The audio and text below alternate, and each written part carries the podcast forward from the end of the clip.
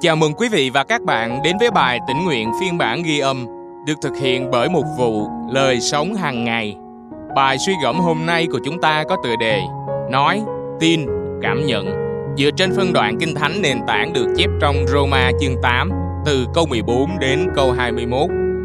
Vì tất cả những ai được thánh linh của Đức Chúa Trời dẫn dắt đều là con của Đức Chúa Trời. Thật vậy, anh em đã không nhận lấy tinh thần làm nô lệ để cứ sống trong sự sợ hãi, nhưng đã nhận lấy tinh thần làm con nuôi và nhờ đó chúng ta gọi rằng Abba, Cha. Chính Thánh Linh làm chứng với tâm linh chúng ta rằng chúng ta là con cái Đức Chúa Trời.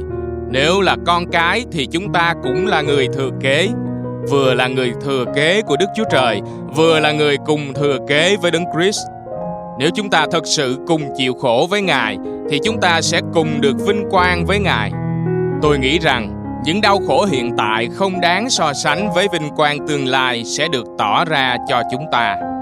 Vì muôn vật nhiệt thành, thiết tha trong mong sự hiện ra của con cái Đức Chúa Trời. Muôn vật đã bị lệ thuộc sự hư không, chẳng phải tự ý, nhưng bởi đấng muốn chúng lệ thuộc, với hy vọng rằng chính muôn vật rồi đây cũng sẽ được giải phóng khỏi thân phận nô lệ cho sự hư nát để chung hưởng sự tự do trong vinh quang của con cái Đức Chúa Trời. Và câu kinh thánh hôm nay chúng ta cần ghi nhớ được chép trong Roma chương 8 câu 15. Anh em đã không nhận lấy tinh thần làm nô lệ để cứ sống trong sự sợ hãi. Frederick Buchner nói trong cuốn hồi ký Telling Secrets rằng luật pháp chúng ta đang sống là đừng nói, đừng tin, đừng cảm nhận. Và khốn thay cho kẻ phá vỡ luật pháp Butner ờ, đang mô tả kinh nghiệm của mình về điều ông gọi là luật bất thành văn của những gia đình chẳng ra gì vì lý do nào đó. Trong chính gia đình mình, luật này có nghĩa là Butner không được phép nói hoặc đau buồn về vụ tự sát của bố, khiến anh không còn ai có thể tin tưởng để chia sẻ nỗi đau. Bạn có đồng cảm không?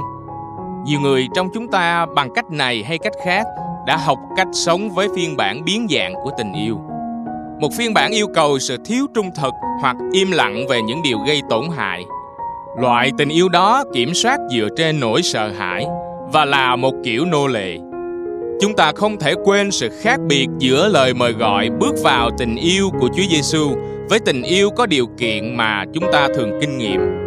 Loại tình yêu mà chúng ta luôn sợ rằng mình có thể đánh mất. Như Phaolô giải thích, qua tình yêu thương của Đấng Christ, chúng ta có thể hiểu được ý nghĩa của việc không sống trong sợ hãi và bắt đầu hiểu sự tự do trong vinh quang có được khi chúng ta biết mình được yêu vô cùng, chân thành và vô điều kiện. Chúng ta có thể tự do trò chuyện, tin tưởng và cảm nhận một lần nữa để hiểu rõ hơn ý nghĩa của việc sống trong sợ hãi. Có quy tắc ngầm nào là điều kiện để bạn được chấp nhận và yêu thương không?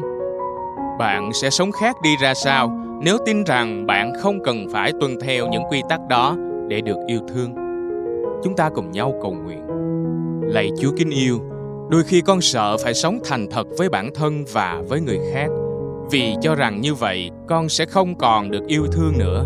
Xin chữa lành tấm lòng con, giúp con tin cậy và sống vì sự vinh quang, tự do và niềm vui đến bởi tình yêu của ngài. Amen. Cảm ơn quý vị và các bạn đã lắng nghe phiên bản ghi âm bài tĩnh nguyện hôm nay. Chương trình được thực hiện bởi một vụ lời sống hàng ngày.